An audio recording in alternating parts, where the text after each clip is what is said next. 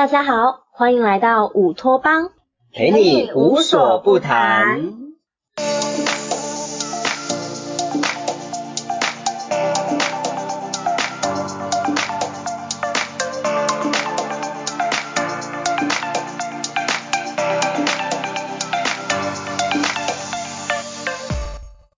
我是彭彦明，我是季信琪，我是林丽。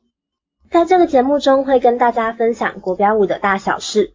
无论你是正在学习国标舞，或是对于国标感到好奇、感兴趣的朋友，都希望这个频道会带给你更多跳舞上的灵感。首先要先恭喜我们频道第一集开播啦！今天这个单元要来跟大家聊聊疫情之下如何维持舞蹈进步呢？居家房已经过了非常久一段时间，好像已经快要解封了，不知道大家有没有出门啊？我自己都待在家里，嗯，然后我平常呢会做一些瑜伽啦、体能啊，或是间歇性的运动来增加或是维持我的体力。那当然还会在家里练习舞蹈。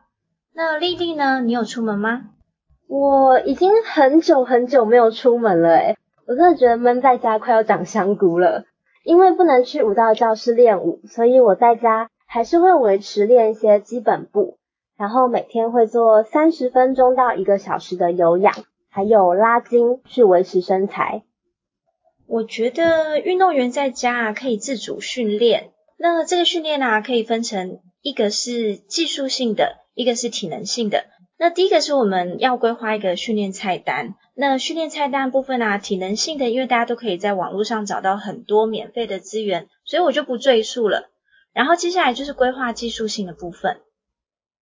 有几个具体的建议我可以提供，嗯，第一个，比如说我们可以在家里练习各种舞课的基本动作。我不知道大家会不会有这种感觉啊，就是小空间更能够练习基本动作，因为我们平常在大教室的时候，都想要把动作做非常大，然后很夸张，那这时候反而会忽略肌肉的使用。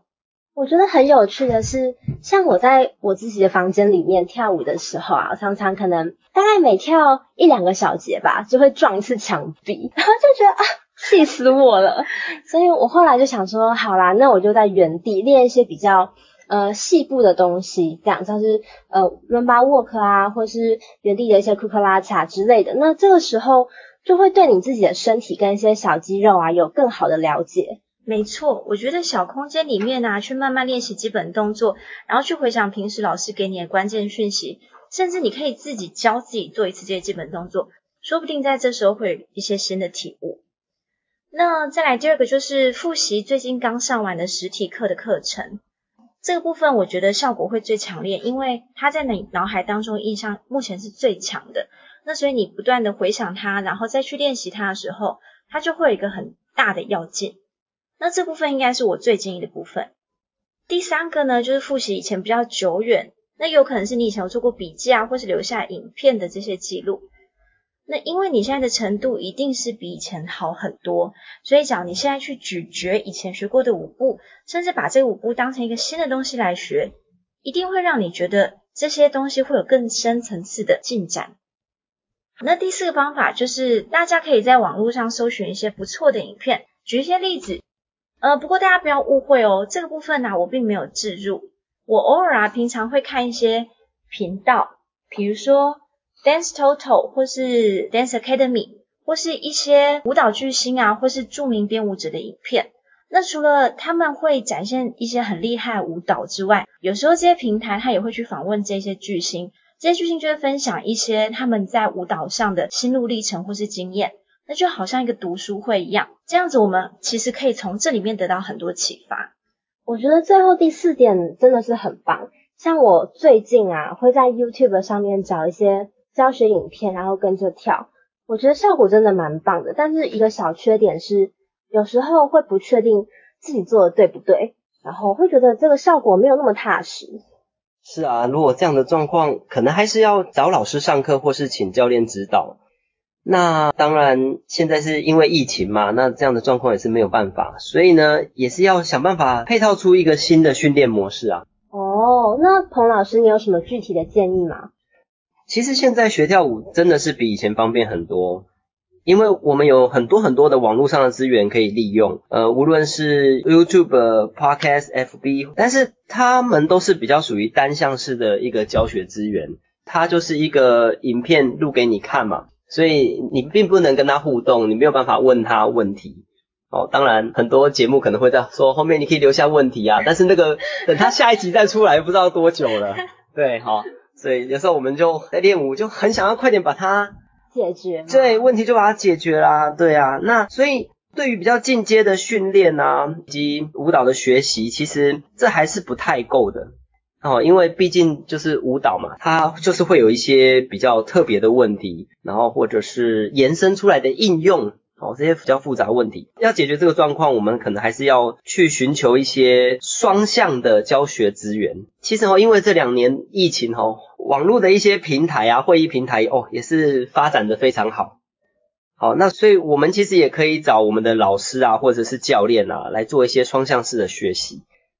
哦，所以彭老师，你是说像是线上教学之类的吗？最近其实这样的教学模式还蛮红的诶就是很多人都有推出类似的教学模式。不过我是听到蛮多朋友反映说，呃，线上课程的效果会不会没有实体课程来的好？因为像我们这样远端教学啊，会不会呃有些角度或是有些细节是我们看不到的？嗯，这的确是很多人的疑虑。哦，但是我们其实也发现呢，这样的状况。之下，很多老师他额外的用心，就是要想办法去解决这样问题，所以呢，他们可能会去安排更多的一些在教学上的措施，例如说，呃，增加更多不同角度的摄影，然后呢，就是可以让同学看到不同的角度的动作。有时候我们即便是在实体上课，有时候还是只有看到一个方向啊。哦。啊，当然老师会转呢，或是我们可以运用镜子，但是我。呃，现在镜头如果又可以再做一些特写，有的时候可以让我们呃把一些好像只是一个模糊的印象动作，又再更具体化一点点。好，当然这也是要稍微习惯了，因为哈，毕竟荧幕是一个平面的东西，所以你可能要对于这种我们所谓的眼睛是三 D 的，你要转二 D 的哈，要稍微适应一下下。但是如果适应好了之后，哎，你就会觉得说，哦，还是。可以达到这个很好的学习效果。那甚至是说，像因为运用电脑啊，或是这样的软体，它甚至还可以做子母视窗。好，所以有的时候，哎，你你又可以看到老师全身，又可以看到脚步。好，所以这样的话，其实效果应该还不错啦。真的有很多老师都很用心诶。我最近发现很多老师教学的时候，都会使用一些道具，呃，比如说字卡啦、小白板啦、蜡烛啊。哎，为什么要？为什么会有蜡烛？怎么会有蜡烛？没有啊，就是我我我有时候在上课的时候会去形容说一个哎跳舞时候我们会注重身体一个垂直性哦轴心感哎轴心感啊，然后你要端蛋糕怎样让蜡烛不要倒下来呀？黄老师是这个意思啊？谢老师你刚才想到哪里去了？也太有创意了吧？好，或者是呃我有看过棍子啦球啦这一类的。我觉得其实这个会造成一个很棒的效应，就是以往大家来舞蹈教室的时候，都只有想说来动一动，可是现在会开始自己做笔记啊，自己整理资讯啊，然后去消化吸收这些资讯。这个部分是我觉得跟以往在实体上课的时候是一个很大的进展。对啊，像我们之前在上实体课的时候，哈，呃，当然我们我们有些同学会很认真。他一边上课啊，他也要一边截取哦，截录，把上课内容记录下来，想说回去要练习。然后呢，他就变成说，哎，大家正在跟着老师在动的时候，他反而必须一直拿着他的手机或相机。然后呢，我们就会说，呃，我们会称这样的状况啊，就是他好像是来这边做摄影师的，就是舞蹈摄影师。对，但是其实我们是觉得说，在上课的时候啊。这是上课的一个互动性嘛？我们也希望说，哎，同学就是认真的跟着我们一起做，然后呢，他也可以尽量的去揣摩这个动作，哦，就有点像是说，呃，我们刚煮出一道菜，热腾腾的，哦，热炒或者是什么之类的，那那大家应该要把握那个赏味时间，当下立刻感受，对不对？对，当下立刻感受，然后事后回去再用复习的模式。对啊，那现在因为就是上课的时候，他就是我们就是用视讯嘛，所以大家在上课记录也变方便。其实同学就不用额外还要再去担心说，哦，我还要去记录，对，然后呢，有些老师也很认真，他就是上完课他就把影片啊做一些截取，好，然后在下一堂上课前给同学看呐、或者是说呃一些特别 highlight 出来的重点就寄给同学这样子，对，那是还蛮不错的。哦，这样听起来其实线上课程也蛮厉害的诶。对啊，还蛮多利多的哈。真的，真的，真的，大家有想到这个优点吗？我在想，其实很多人会觉得啊，现在这个疫情是一个很大的难关，想说啊，天哪，怎么办？我原本的计划啊都中断了，然后很多事情都不能做了。但是我是觉得这个时候啊，我们可以换个角度想，那我们反而可以利用这个机会去创造出新的模式跟新的学习的方法。对啊，我觉得爱好跳舞的人，其实我们不要因为有所担心，然后就没有去采取行动。可能大家会觉得说这段时期可能是一个跳舞的危机哦，但是其实想一想，说不定是一个机会。那我们就可以利用这样的一个状况，然后做一些不同的学习模式。所以我觉得说，大家应该是要好好把握这段时间。然后呢，如果你在线上上课的时候，你会有一些困难，其实在上课后你就可以跟老师提出来。呃，如果你有提出来，老师其实也是会想办法去帮你解决。所以我觉得其实大家要有信心啦，就是不管你有什么困难啊，你可以跟你的教练或跟你的老师提出来。对对对，是一个团队，可以一起解决这个困难。对对，其实大家真的要对老师有信心。那老师其实也也会对学生有很有信心。对，所以俗话说得好，危机就是转机。对，所以我们在不同时期可以有不同应对的方法。没错，没错。但是啊，线上课程除了可以跳脱时间、空间这个限制之外呢，它还是有一些常见技术性问题存在。比如说你的屏宽不够大啦，或者是你的手机荧幕比较小啦，或者是影音不同步啦等等。那假如说你的频宽不够大的话，有可能就会造成你传过去的画面或是声音是雷格的。那可能老师这边没有什么问题，可是传到你那边的时候呢，你就没有办法很连续的看老师的动作。那再来就是呃，有些同学上课的时候啊，我觉得很辛苦，有点像在跑百米赛跑，就是一下子要往前到手机前面去看老师的动作，然后一下子又要跑到后面去自己做动作给老师看，然后在上课当中呢，就一直在做这个折返跑的这种练习。哎，这很好啊。我觉得这样挺好的，那增加运动量不是很好吗？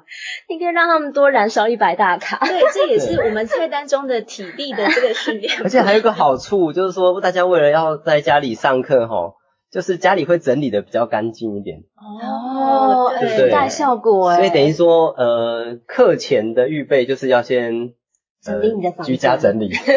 这个效果实在太棒了。是是。好，那再来，比如说影音不同步啊。它其实软体跟软体之间在互相传输的时候，就一定会有这样的问题存在。那所以它都必须要经过一些人为的调整。比如说我之前在做线上舞蹈比赛的裁判的时候，就常常看到我这边看到选手跳的舞蹈跟他的音乐是没有办法符合的。那所以我在做这个判决的时候，我就会没有办法很果断去判断说他到底有没有在音乐上面跳。对啊，可能就要忽略那个跳舞的音乐性，然后那就变成看动作为主啊。哦，对，所以在这个下笔的时候啊，裁判就会有点犹豫。是，那在其实，在教学上，我相信呃有在做线上教学的老师，其实也都会遇到一个这样的状况，就是说在某一些状况下，你你就可能没有办法看到学生他的这个音乐性的问题啊。对啊，那这个其实他他是可以用一些技术性的方式去调整，感觉黄老师好像有一些办法哦。对，只是讲到这边，我觉得这个坑很大，再讲下去可能要在三十分钟。好，方老师，我知道呃你有很多可以讲，不过我觉得我们今天时间好像已经有点到了。我想说，我们如果说各位听众有兴趣的话，可以留言给我们，然后我们下一次呢再做成一集给大家讲解。好，以上呢就是我们整理出来在疫情期间维持进步的方法。你还有任何有关跳舞想知道、想聊聊的，欢迎在我们粉砖、IG 还有 Podcast 平台上告诉我们。那粉砖跟 IG 的连接我们都放在资讯栏喽。最后呢，希望大家疫情期间都平安健康，做好消毒防疫。如果喜欢我们的 Podcast 的话，记得关注乌托邦这个频道。未来呢，我们也会继续跟大家聊聊国标舞相关话题。我们是五托邦，陪你无所不谈。我们下一集见啦，拜拜，拜拜。